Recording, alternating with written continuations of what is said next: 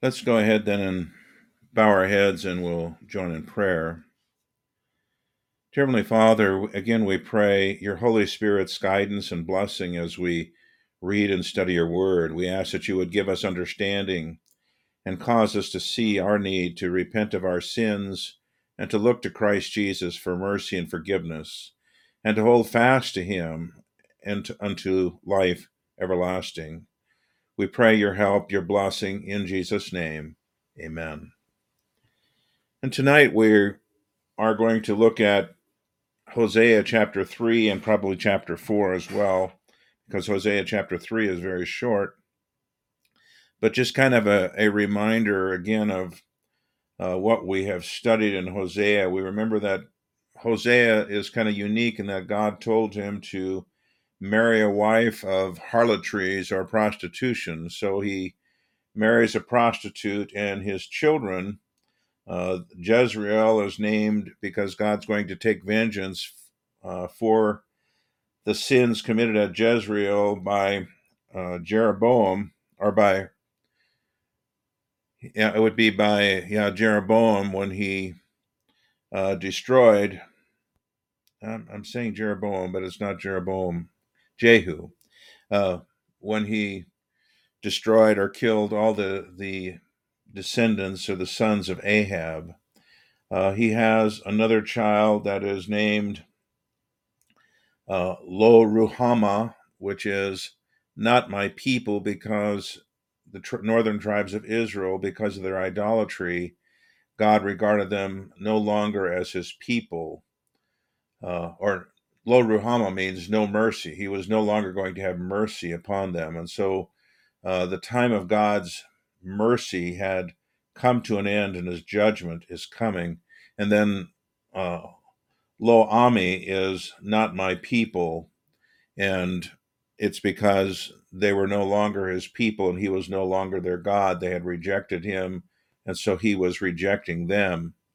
And then last time we, we saw again the judgment, but then it speaks of uh, God uh, making a covenant with them and bringing them back and uh, betrothing, uh, betroth thee unto me forever. Uh, again, using the similitude with uh, Gomer, the wife of harlotry, him bringing her back. In fact, he, you know, he has to bring her back in spite of it, and it, it promises that he's going to betroth her unto him in faithfulness. And it's pointing to uh, the day when God brings back his scattered people of Israel and shows mercy upon them. Uh, and it says that, you know, God will, it shall come to pass in that day that I will hear, saith the Lord, I will hear the heavens, they shall hear the earth, the earth shall hear the corn and the wine and the oil, and they shall hear Jezreel. And I will sow her unto me in the earth, and I will have mercy upon her that had not obtained mercy. Uh, so the Lo Ruhamah would be Ruhamah, and I will say to them which were not my people, Thou art my people, and they shall say, Thou art my God. And so it speaks of the day when God is going to uh, call back and bring back his people and that they are going to partake of this new covenant in Jesus Christ. And whether that's speaking of a regathering of the Jews from all the places they were scattered or uh, bringing in the Gentiles together with uh, many of the Jews to faith in Jesus Christ. I really don't know the answer for sure. The, you know, kind of the, the Lutheran answer has often been that it's not speaking of the nation Israel as we know it today, but it's speaking of uh, God bringing in people from all nations and grafting them into Israel. But it certainly is not beyond God's capability to gather, you know, the physical descendants of Abraham, Isaac, and Jacob and bring them back to faith and to restore them also as his people. And, and the book of Romans kind of speaks of that when it talks about us being grafted in and it talks about uh, God, by showing mercy to us, uh, is making his own uh, people jealous so that he might have mercy upon them also. And so uh, for the answer to that, I guess we will have to wait and see how how God fulfills this. And I have to admit, uh, so many of these prophecies, even though when you study, you can you can get the gist of what it's saying to see exactly how it is going to be fulfilled uh, is you know remains in God's hands. It's it's kind of the same way as you know the people in the Old Testament had the gospel promises in Genesis 3:15 there was the promise that the seed of the woman would come who would crush or bruise the head of the serpent and so one was promised a descendant of the woman who would uh, bruise Satan's head, undo what Satan had done in the Garden of Eden. And then there were other prophecies along the way. We see that it was to be, you know, through Abraham, through Isaac, through Jacob, and then through David, uh, that he would redeem his people Israel. Uh, Isaiah 53 probably reveals, and Psalm 22 reveals so much because it speaks of his sufferings and death and bearing the sins of God's people. So it tells a lot about how he would do it. But we really didn't you know, it really wasn't fully revealed to us until Jesus came and, you know, he fulfilled all righteousness for us. He lived a righteous and holy life. And then he suffered and died on the cross, that God punished him there for your sins and my sins, the sins of the whole world, that we might look to him in faith and be forgiven. And so when when it happened, it the fulfillment uh, was seen and only that by the Holy Spirit, because the disciples didn't even understand as it happened. It was only, you know, at Pentecost when, you know, the Holy Spirit revealed to him how all these scriptures were pointing to this. Well, when we look at prophecies concerning the end times, especially, uh, we see what is being prophesied, but we don't fully understand how it's going to be fulfilled. It's kind of a mystery, which may not be fully revealed to us until the things actually take place. And then we say oh this is what you promised god. I see now how you how you're carrying this out. But before uh, it's kind of a mystery to us. We know it's promised and we look forward to it but we don't see the complete fulfillment and understand exactly how it's going to be uh, it might be somewhat of a sin for a lutheran to say this in regard to uh, the roman papacy uh, you know, I believe that the papacy in Rome fulfills what you know God's word says in Second Thessalonians chapter 2 and elsewhere concerning the antichrist. But I also believe that God may have an even more literal fulfillment of it to come. Uh, I'm not really expecting that, but I'm not ruling it out because, you know, the Bible tells us uh, what the Antichrist is going to do, how he's going to deceive the people and, you know, present himself as though he is God. And we know that the Roman papacy has done this as the head of the head, head of the visible church here in this world.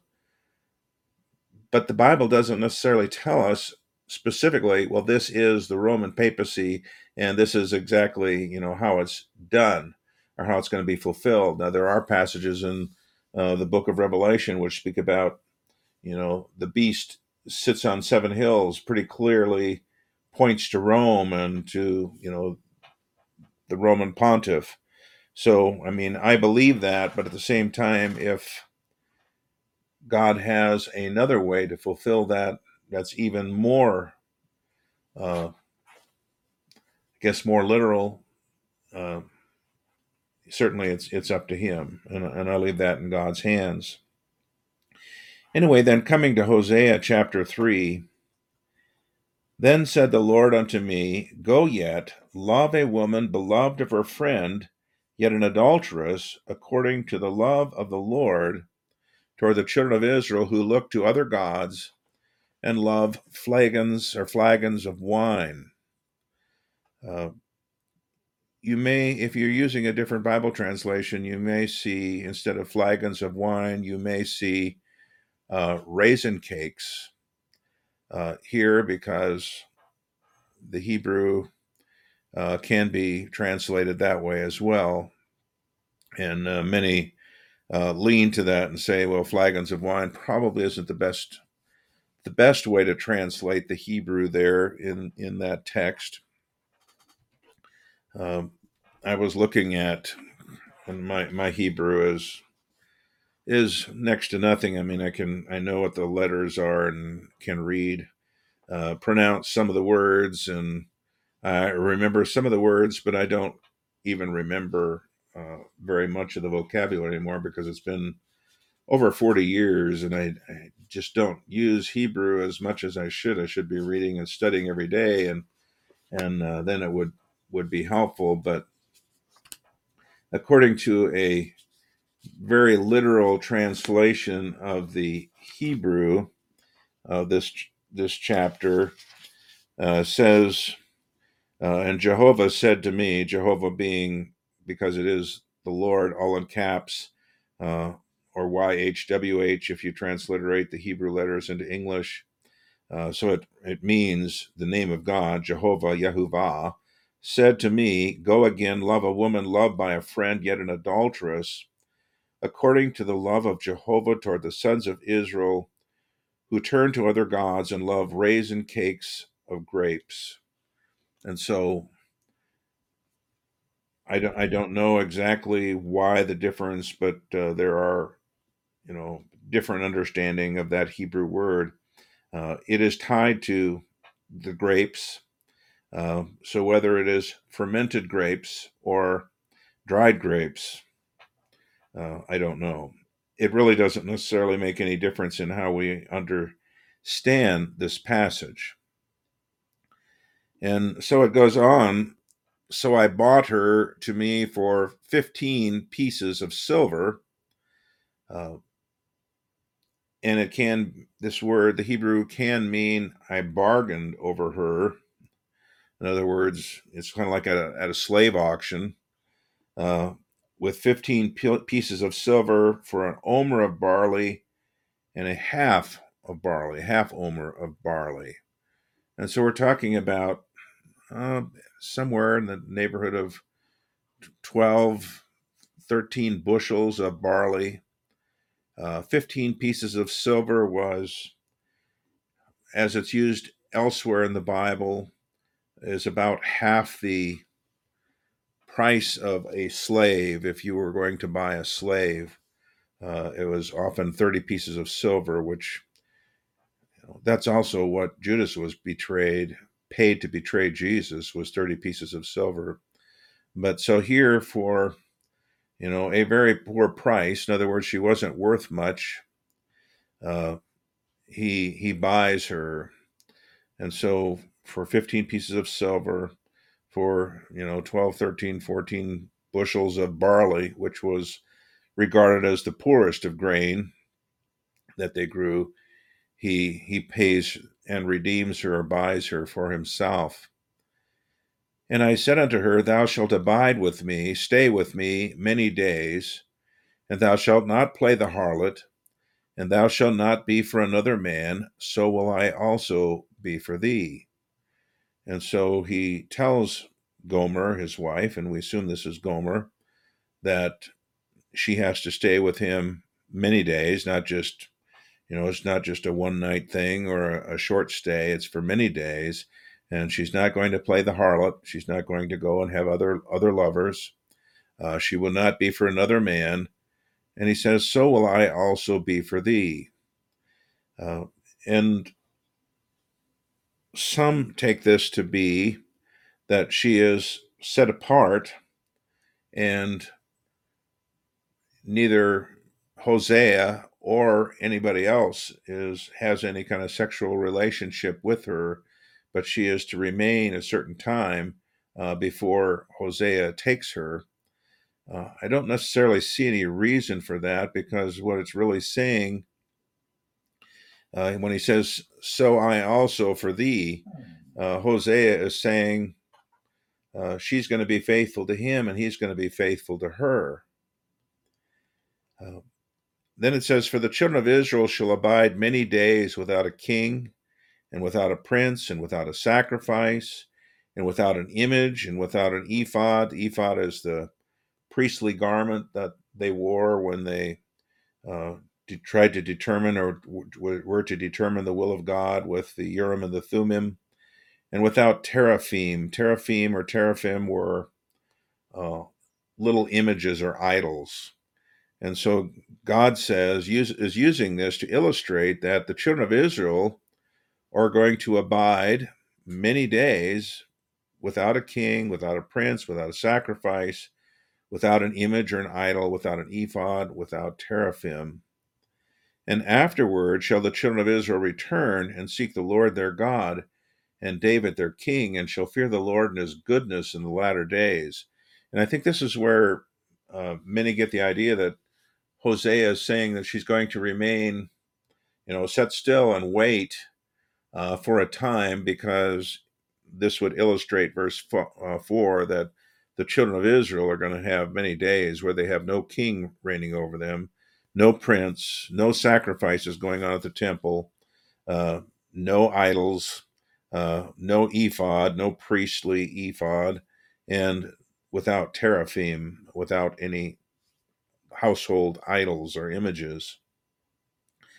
Uh, again, uh, that that may may be so, or it, it just may be uh, what God is saying here that Israel is going to be many days, but then afterward shall the children of Israel return and seek the Lord their God. They're going to seek Jehovah their God and David their king. Well, who is David their king? Uh, at the time of Hosea, David the king was long dead, but it's talking about uh, the descendant of David who would reign on the throne of David. It's talking about the Messiah, the Lord Jesus Christ. Uh, and they shall fear the Lord, fear the Jehovah and his goodness in the latter days. And so it's, it talks about a time in the future. He's saying now they're going to be without all these things, but afterward they're going to be brought back and they're going to seek the Lord their God and David their king, and that they will fear, honor the Lord and his goodness in the latter days. And so instead of continuing in idolatry, they're going to turn to the Lord and to their Messiah and trust in him. And again, this is, you know, one of those passages. Well, what is, is it speaking about just the northern tribes of Israel? Uh, that someday they are going to return, or is it speaking about other people being brought in and seeking the Lord? And I'm hesitant to limit this to just, you know, the growth of the Christian church, which has both Jew and Gentile, uh, to, you know, it may actually mean that the Lord is going to gather Israel and bring them back to know the Lord. And, you know, in 1948, God established the nation of Israel, or the nation of Israel was established, which was, you know, the by by God's hand, one way or another, either permission or His will, uh, that this happened. But the nation of Israel today is, uh, in large part, you know, a secular nation. It's not a nation that has turned to uh, the Messiah. Uh, there are many Jews who are uh, believers in the Lord Jesus Christ as their Messiah, but as a whole, uh, the nation has not returned. And the fulfillment of a part of this, you know, the children of, of Israel shall abide many days without a king, without a prince, without a sacrifice, without an image, without an ephod, without a teraphim. Uh, the fulfillment of this really began to take place when uh, the Assyrians came and conquered Israel and you know destroyed their their pagan temples and idols and images and uh, so they were not sacrificing to their false gods nor you know later on uh, jerusalem and the temple in jerusalem were also destroyed uh, by the babylonians. And so sacrifice stopped. And so for many days they had been unfaithful and now for many days all these things are taken away. And afterward, God brings them back and they seek the Lord their God and David their king. And it often happens in history that God has to take away all the things that we have and all our false hopes, all our idols of one sort or another, in order to wake us up so that we return to the Lord. Uh, even God's judgments, even God's severe judgments, have the ultimate purpose of waking up, you know, waking us up, that we might look back to the Lord God and repent of our sins and place our faith and our hope in Jesus Christ and in nothing else. Uh, in our own country, we are so prone to trust in our, you know, our our work that we have done, uh, or the righteousness of our nation. Uh, you know, you hear everybody speaking about how great democracy is. Uh, well, democracy, true democracy, is just uh, majority rules. And uh, what it means is if the majority becomes evil, uh, they rule over and uh, have the upper hand over all those who seek to follow the Lord. And that's uh, really beginning to happen in our days where, you know, it, it kind of was the other way where, you know, people wanted to do all these things, but they didn't have the political power and the might to do them. Now that they've gained the upper hand in many ways, whether it was uh, stolen or whether it was legitimately, you know, carried out in the elections. I don't know the answer to that, but certainly, uh, now that they have the upper hand, they are using that to lord it over those who would follow the Lord and to walk in His ways and urge people to do so, and trying to ban, you know, Christians from bearing witness to parts of Scripture and uh, so judgment may come upon us as well. Uh, it certainly would seem that it's going to have to one way or another. And when judgment comes, the purpose why God lets it come is to wake us up that we might turn back to Him. In the first three chapters of Hosea, uh, God uses similitude or Hosea and his uh, prostitute wife and children in order to illustrate uh, his dealings with Israel because here it points to God's great mercy uh, upon an unfaithful people. Uh, here they are, you know, they're supposed to be faithful to Israel. God redeemed them from slavery in Egypt. He gave them a promised land. He blessed them with a good land and with all that they need. And what do they do? Well, as soon as as soon as the first Jeroboam rebelled and set up Israel as a separate second, you know, a separate nation from Judah in the south, the first thing he did was set up idols so that people would not return uh, to Jerusalem to worship because he feared that if they went back to Jerusalem to worship, uh, that they would rejoin and uh, he would be out his kingdom and maybe his life. And of course, that idolatry continued uh, through the kings of Israel in the north. Uh, and so God had bought her, and she was unfaithful like a prostitute and, you know, prostituted herself out to, you know, whoever would give her what she wanted, uh, whoever would bless her. And so they participated in idolatry and alliances with foreign kings that they shouldn't have been allied with. And uh, yet, in spite of their idolatry and wickedness, uh, we see the great mercy of God because, you know, like Hosea is commanded to go and pay a price and redeem and buy back his prostitute wife. So God comes and he redeems us. We're unworthy and yet he sent his son to die in our stead uh, that he might redeem us for himself and bring us back to him. So we really see the you know we see the judgment of god that their time of mercy had run out. They were no longer his people. And yet we see his mercy because he's still reaching out. He's still warning them. And in the book of hosea the first three chapters is done through similitude the example of what God tells Hosea to do in regard to Gomer and the names for their children.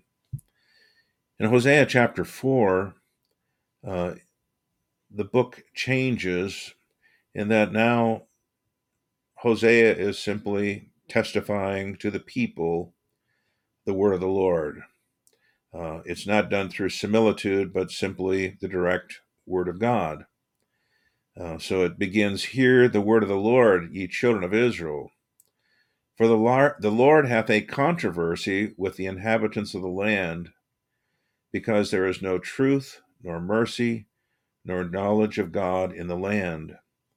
By swearing and lying and killing and stealing and committing adultery, they break out, and blood toucheth blood.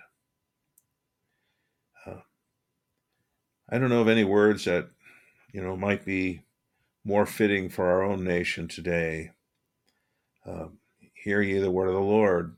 The Lord has a controversy with us. He has a he has an issue with us, uh, with the inhabitants of this land, because there is no truth, nor mercy, nor knowledge of God in the land. And, you know, just over the last 50 or 60 years, so much has changed in the United States, where a, a nation which once held to uh, the truths of the Bible, which was known for mercy, uh, people had knowledge of God. Now we have become, uh, we've rejected the truth. Uh, we're unmerciful to each other and we have no knowledge of God anymore.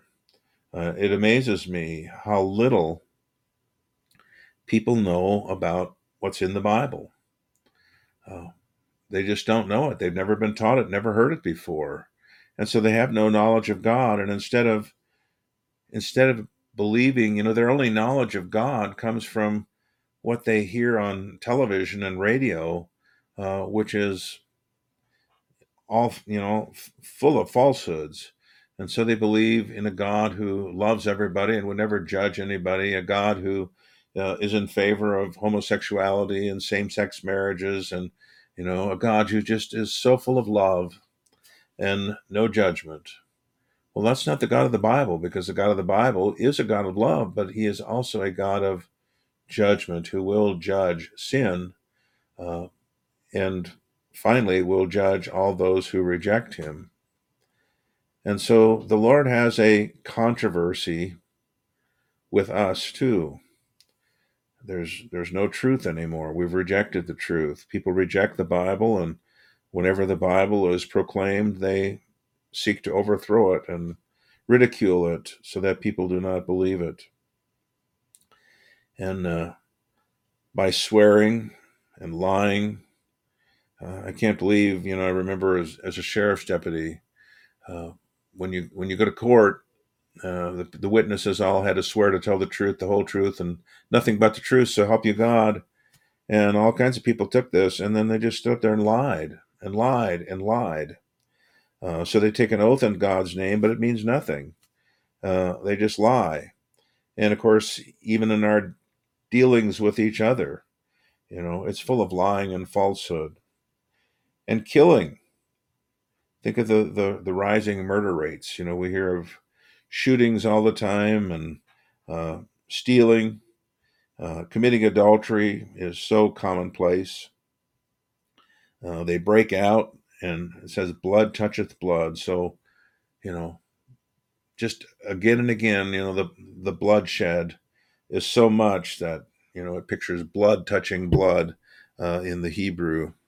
And again, if I read this to you from uh, a very literal translation of that, let me turn back there again.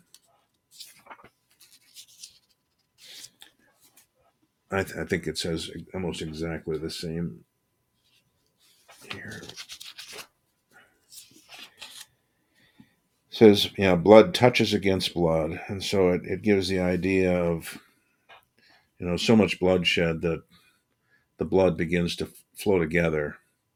And, you know, we see that going on in our own land uh, with all the bloodshed and the killing that's going on. Uh, says, therefore, shall the land mourn, and every one that dwelleth therein shall languish with the beasts of the field and with the fowls of heaven, yea, the fishes of the sea also shall be taken away. And so it speaks of the judgment that's going to come, uh, how, you know, the, the whole land, those who dwell are going to languish uh, together with, you know, the animals in the field, the fowls of the, the heaven, and even the fish are going to be taken away, it says. Uh, and so the judgment's going to come upon, you know, all the people and even the animals, even though it's not the animal's fault, uh, they still suffer. Uh, and it says, Yet let no man strive nor reprove another, for thy people are as they that strive with the priest.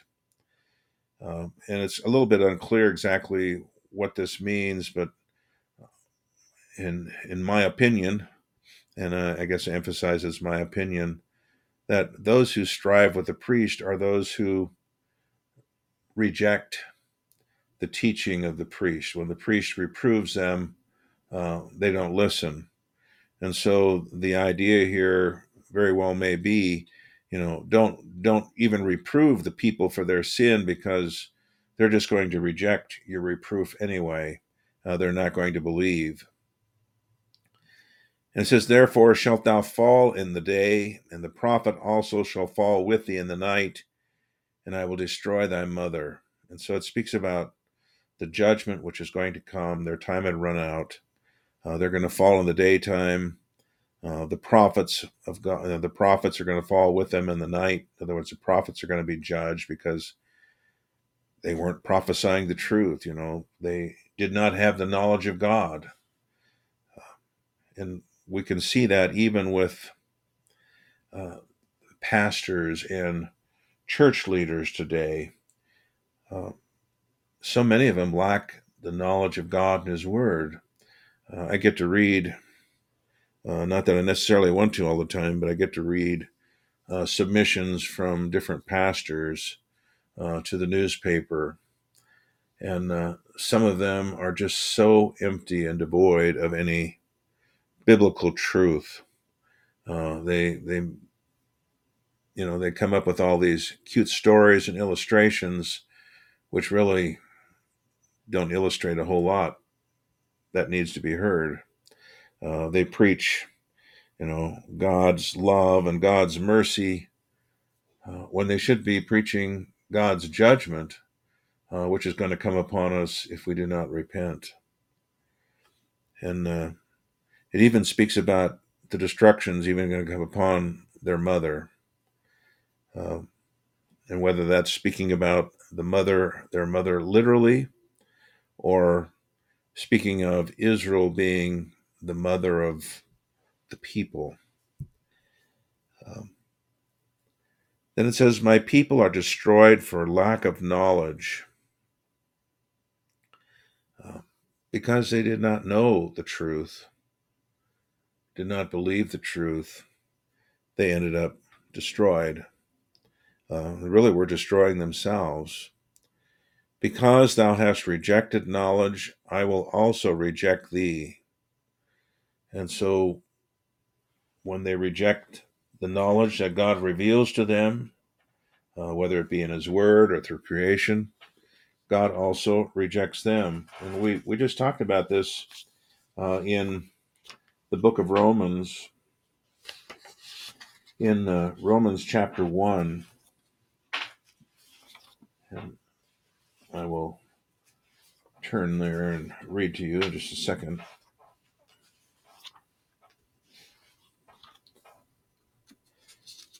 Romans chapter 1, and, and again, this is maybe a little bit rough as a translation because it tries to follow very literally the Greek. But it says, For God's wrath is revealed from heaven on all ungodliness and unrighteousness of men the ones holding back the truth and unrighteousness. In other words, instead of holding to the truth, uh, they reject it and stand in the way of the truth. Because the thing known of God is clearly known within them, for God revealed it to them. For the unseen things of Him from the creation of the world are clearly seen, being understood by the things made, both His eternal power and divinity, for them to be without excuse. Because knowing God, they did not glorify him as God, nor were thankful, but they became vain in their reasonings, and their foolish or undiscerning heart was darkened. Professing to be wise, they became fools or foolish, and changed the glory of the incorruptible God into a likeness of an image of corruptible man, and of birds, and four footed animals, and creeping things. Therefore God gave them over to impurity in the lust of their hearts their bodies to be dishonored among themselves, who exchanged the truth of God into the lie, and worshipped and served the created thing more than the Creator, who is blessed forever. Amen. Because of this, God gave them over to dishonorable passions. For even females changed a natural use to the use contrary to nature. And likewise, the males, also forsaking the natural use of the female, burn in their lust toward one another, males with males, or men with men, working out shamefulness and receiving back within themselves the recompense which is right for their straying away. And even as they did not think it think fit to have God in their knowledge, God gave them over to an unfit mind to do the things not fitting having been filled with all unrighteousness, fornication, iniquity, covetousness, malice, being full of envy, murder, quarrels, deceit, evil habits, whisperers are becoming whisperers, slanderers, God haters, insolent men, arrogant ones, braggarts, devisers of evil things, disobedient to parents, without understanding, untrustworthy ones, without affection implacable ones, unmerciful ones, who, having known the ordinance of God that the ones practicing such things are worthy of death, not only do them, but also approve the ones practicing them. So they, they take delight when they see other people uh, committing the sins that you know they are committing or desire to commit. And so, you know, it speaks here of God's people, Israel in the north, being destroyed because of lack of knowledge. They've rejected knowledge, and God also rejects them.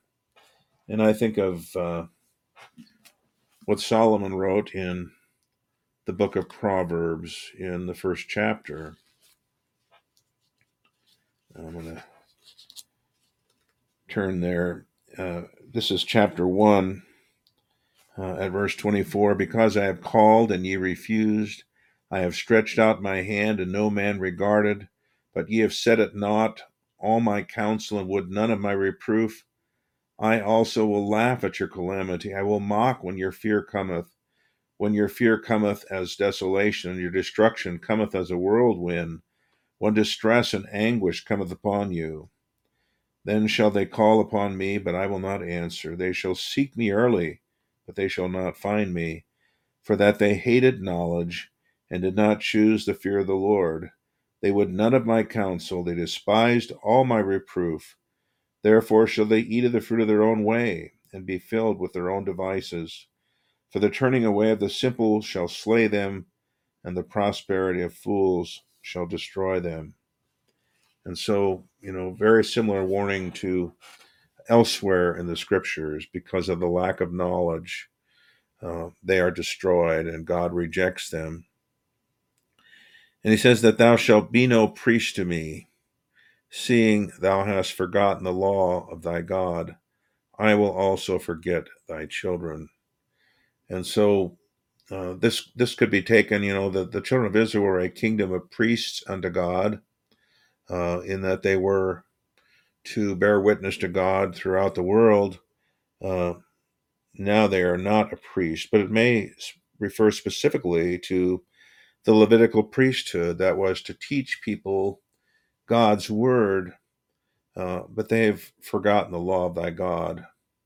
And so, how could they, you know, how could they do their, their work of teaching the people the truth when they themselves have forgotten the law of God? And of course, that's happens with pastors today as well, that so many do not accept uh, the Holy Scriptures as the true and unerring word of God or do not study the scriptures and so they you know are no priest to God no no no true shepherds for the Lord God. And here he says, I will also forget thy children. Uh, the priest uh, children, uh, the Levitical priests, their children continued in that office. And so it was passed down from father to son. And uh, God says, I'm going to forget thy children. He says, As they were increased, so they sinned against me. Therefore, I will change their glory to shame. And so, even as the people were blessed and increased, uh, they sinned more against him. And so, God's going to change their glory into shame. And how that might apply to, you know, to our own nation. Uh, the more we grow, uh, the more we sin against the Lord God, and all our glory, you know, the things, the strength, the might, uh, the economic prosperity of the United States, all that glory could be quickly changed into shame by the Lord God because our people have turned away from from God and His Word. Uh, it says here, they eat up the sin of my people and they set their heart on their iniquity. And so, speaking of the, the priests or the, the spiritual leaders of God's people, uh, it's like they feed on the sin of the people and they set their heart on their iniquity. And so, you know, they are the sins of the people actually feed the fleshly or the sinful desires of their flesh. Uh, and in many ways, you know, we see this happening to uh, pastors and, and people today. Uh, we say we are opposed to sin and disobedience to God, but what we watch on TV and at the movies? You know, TV sh- TV shows are, in large part, uh, crime shows where we're seeing seeing the worst uh, in mankind, all the different crimes and evil that they can commit, and in many ways we delight in it, or we watch movies and films, and what's one of the first things you know they do are uh, a man and a woman are in bed together, or now sometimes it's man and man or woman and woman are in bed together, and you know it's not husband and wife; it's uh, fornication, and we delight in it and we watch it, uh, and so. As it says here, they eat up the sin of my people. They set their heart on their iniquity. And so, even though they presented themselves as believers and those who, you know, were God's servants, yet their heart is set on their own sinful desires. Again, I think of uh, the warning to us in Romans chapter 14, where we are cautioned against uh, the sins of our own flesh. But in Romans chapter 14, at the or it's chapter 13, verse 14. So it's chapter 13 at the very end. Put ye on the Lord Jesus Christ, and make not provision for the flesh to fulfill the lust thereof. And what God here is saying is that they delighted in iniquity, and they were making opportunity to delight in iniquity. And when other people sinned, uh, they delighted in it because that's where their heart was set. And so often we delight in iniquity when we watch all the filth on TV or in movies or in books. Uh, you know, what do we want to read about? What do we want to learn? What do we want to see? We want to see sin because our hearts are corrupt. And it says, And there shall be like people, like priest, and I will punish them for their ways and reward them their doings. And so God says, you know, in the same way as the people are going to suffer his judgment, so also the priests are going to suffer his judgment. He's going to punish them, people and priests alike, for their evil ways and reward them their doings. And of course, that applies to pastors and congregations today as well. if pastors are not warning their people against sin and calling them to repent, uh, they too will be judged right along with their congregations who continue on in sin and are impenitent. Uh, God speaks here of the judgment that's going to come. They shall eat and not have enough.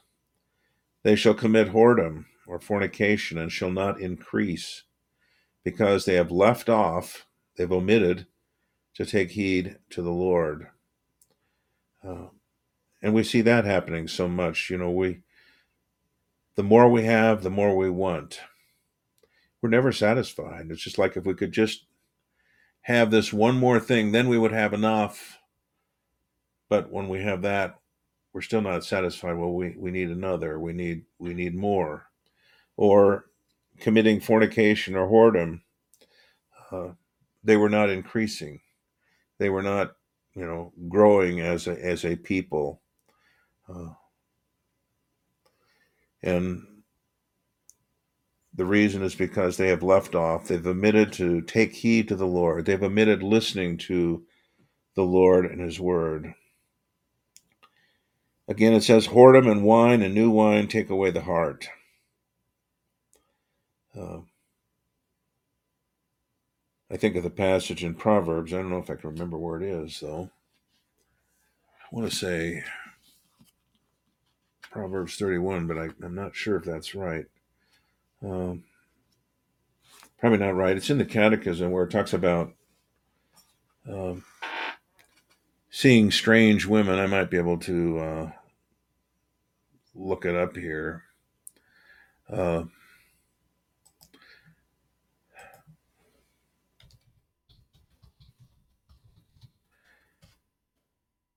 see if this will bring up the passage. It talks about wine when it is when it moveth aright. Uh, no. It's in Book of Proverbs anyway. There's a, a verse when it talks about look not upon uh, the wine, like something about when it's red in the glass, when it moveth aright, uh, because thou shalt behold strange women. Uh, it just shows how when people become intoxicated with wine or new wine or anything else. It doesn't have to be wine, any kind of alcoholic beverage or even drugs. Uh, it causes them to let down their guard and do things that they would not do if they were sober and could think somewhat of the results of what they are doing. Uh, you know, it takes away that caution. And so, you know, it speaks here, it describes us as you know, the heart being led as though they are drunk. And of course, this may be speaking about a lot more than, you know, a warning against drunkenness and fornication, but it may apply also to the fact that uh, we are drunk, that the people of Israel were drunk uh, in idolatry and their false beliefs. You know, they were unable to see and hear and understand the truth. And so their heart was taken away in sin. Uh, in the same way as today, people who are misled and view God and His Word, you know, in a different way than God reveals it to us, uh, they're taken away. The heart's taken away. They, you know, believe that things are God won't punish them for their wickedness when God clearly says he will. Verse 12 says, My people ask counsel at their stocks, and their staff declareth unto them, For the spirit of whoredoms hath caused them to err, and they have gone a whoring from under their God. Uh, and so it speaks about stock and staff. Uh, I've seen explanations. I'm not sure if we know exactly how this is uh, was carried out, but that people tried to determine the will of God by using their staff and uh, either making it spin a little bit like a top or you know setting it up straight and letting go and see which way it falls uh, kind of reminds me of you know the spin the bottle type of a thing you know trying to or a ouija board even trying to determine uh, which way to go and what God's will is by uh, such idolatrous means. Uh, in a, in this really literal translation, it says, "My people seek advice from by their wood, and their rod declares to them." For the spirit of fornication has led them astray, and they fornicated from under their God. In other words, instead of submitting to God and His word and looking to God and His word for uh, direction and guidance in their life, uh, they look to such foolish things as, you know, superstitious ways to determine. And of course, how true that is for today. And we, we have people who really believe in horoscopes, you know, believe that this is going, this determines things, or look to foolish things for, you know, direction in their life. And probably one of the biggest foolish things that people look to is, you know, I just had this feeling in my heart that I should do this or do that, uh, rather than looking to the Word of God. What does God's Word say we should be doing? Looking to His commandments for guidance, uh, looking to the Scriptures. Uh, and it's because they've gone a whoring, they're unfaithful to their their God. They don't listen to God, and so they listen to all these other things. And it amazes me today too that uh, people today who are so quick to reject the Bible, you know, how can that be true? Uh, reject uh, creation, reject uh, Jesus and redemption, and yet they will believe in uh, space aliens or they'll believe in all kinds of other superstitious ideas without even, you know, out even a second thought. They they believe these things, and what it shows is when you reject the truth, you know, you you just open yourself up for the devil to cause you to believe all kinds of errors and falsehood. It says they sacrifice upon the tops of the mountains and burn incense upon the hills under oaks and poplars and elms, because the shadow thereof is good. Uh, the shade, you know, it's it's a good place to to do this, uh, and so it speaks of uh, their foolishness that here they are uh, going up on the tops of the mountains and offering sacrifices unto their idols. Uh, they burn incense upon the hills and uh, also under certain trees because the shadow or the shade is good. Uh, it reminds me of uh, Psalm 121, I believe it is. Uh, it's kind of this kind of thinking has affected the way some people would translate this. Uh, in the first verse, I will lift up mine eyes unto the hills, from whence cometh my help. Uh, many of the newer translations say, I'll lift up my eyes to the hills, and then make the second part a question from whence, from where does my help come from? In other words, I'm looking up to the hills where people are worshiping idols, but where does my help come from?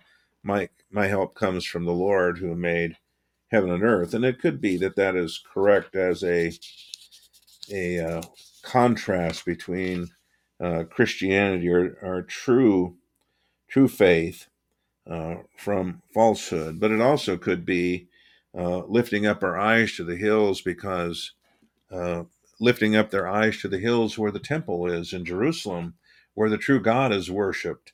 Uh, so I'm a little hesitant to buy into that idea entirely. Uh, so it says, Therefore, your daughters shall commit whoredom, and your spouses shall commit adultery. And uh, if some of you are using a different translation, you might see uh, your daughter in law shall commit adultery, the last line there. It's because the Hebrew word that is translated spouse can mean your spouse or it can mean your son's spouse, which would be your daughter in law. Uh, but the point, either way, is the spiritual fornication that's being committed that you know the people are being unfaithful to the true god. They are worshiping and serving false gods or committing whoredom. And it used the, the uses the picture which often went together with pagan worship and baal worship of the daughters you know, serving as a temple prostitute. That prostitution and uh, sex sex orgies and things were often a part of pagan worship. And so their daughters and their spouses or their daughters in law would be participating in this. And it shows the foolishness of this. But then God says, I will not punish your daughters when they commit whoredom, nor your spouses when they commit adultery. For themselves are separated with horrors, and they sacrifice with harlots. Therefore, the people that doth not understand shall fall. And so God here is saying, I'm not going to punish them because the people themselves are participating in this. Um, they are joining in uh, this pagan practice of having sexual relationship with prostitutes uh, and offering sacrifice uh, together with with harlots, uh, which was a part of uh, Baal worship and worshiping gods of fertility, involved uh, sexual orgies and fornication of different kinds. And so, therefore, the people that doth not understand shall fall. And when God no longer punishes sin, when God no longer warns people, that's not a good that's not a good thing for the people.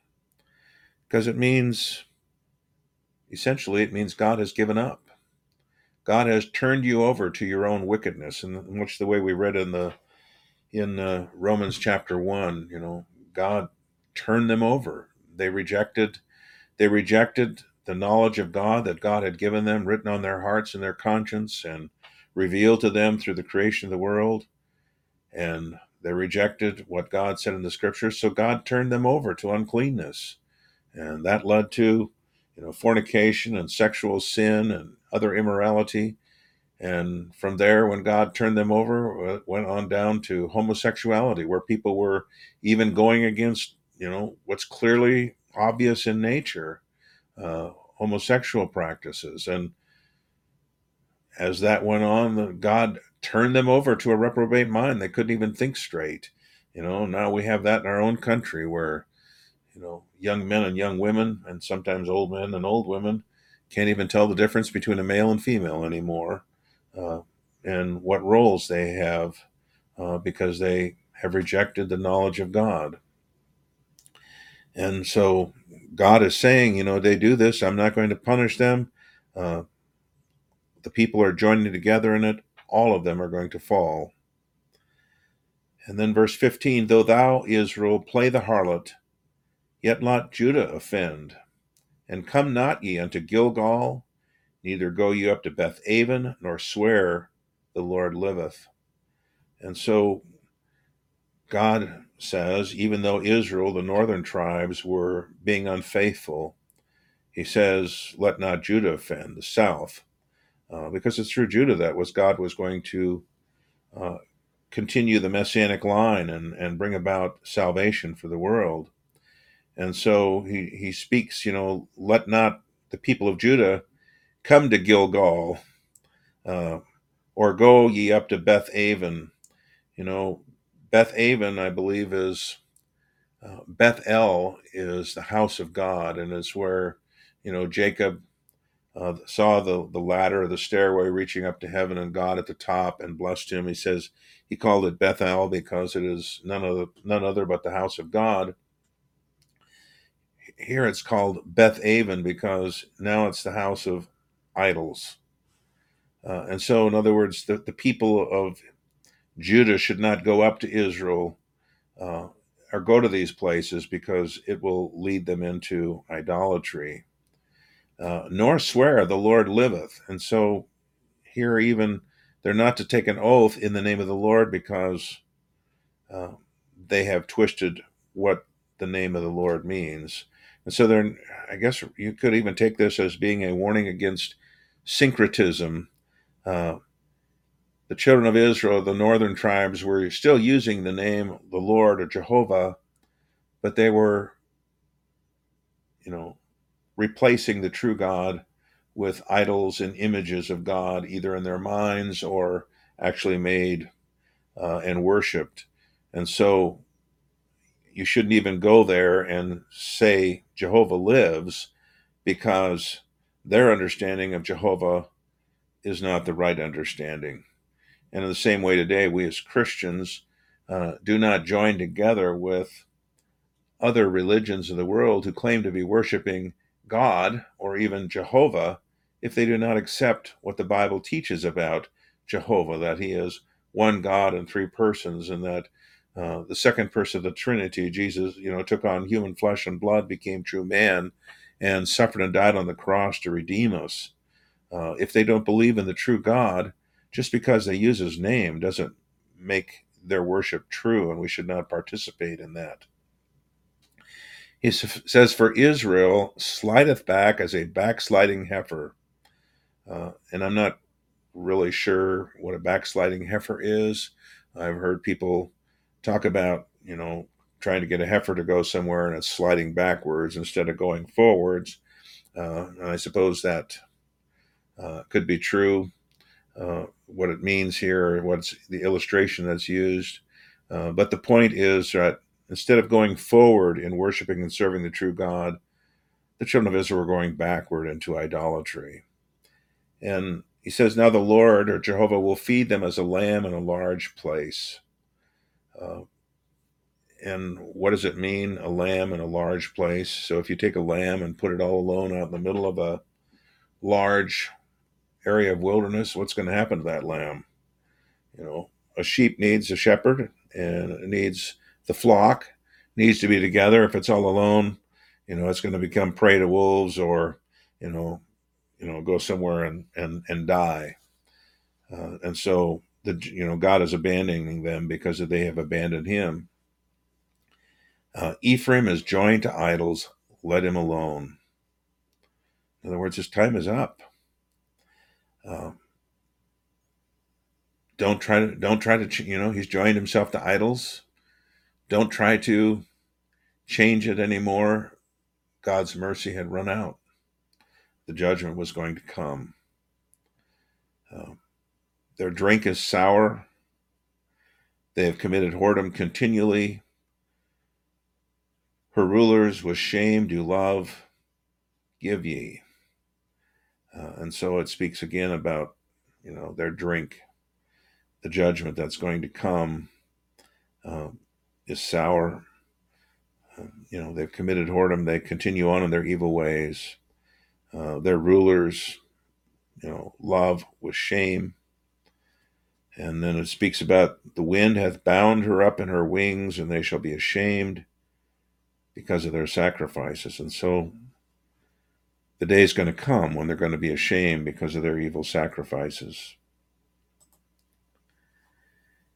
And of course, when we look at all this, it certainly has application to our nation today and our people, as well as the visible churches who are really practicing idolatry when they turn aside from the truth of God's word and worship worship and serve a God of their own making, a God who just loves everybody and a God who just wants us to love everybody and God a God who rewards us when we try to live good lives instead of the God of the Bible who uh, visits and punishes sin and iniquity, but shows mercy to thousands of those who love him and keep his commandments.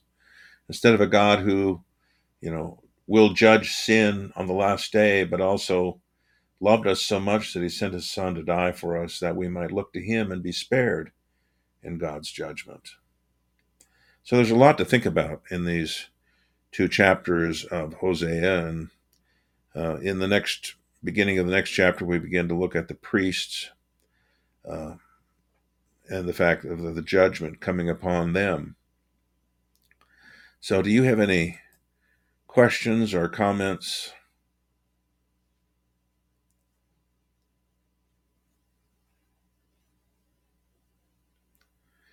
If not, let's bow our heads in a word of prayer. Dear Father, we come before you tonight knowing that so often we have failed to truly devote ourselves to hearing your word and listening to your word, to repenting of our own sins and evil and looking to Christ Jesus for mercy and forgiveness. We pray that we not come to the point of no return, that we not continue in sin and disobedience to the point where you finally say, you know, let us alone until the judgment comes. We pray that you would continue to show us mercy, that you would graciously draw us back to you by bringing us to see our sins and foolishness and to look to Jesus and his cross for mercy and forgiveness. We pray your blessing and guidance upon each of us and that you would draw us ever deeper in your word. Grant that we might know you and know the truth about you and not turn aside to foolishness. We ask these things for Jesus' sake. Amen.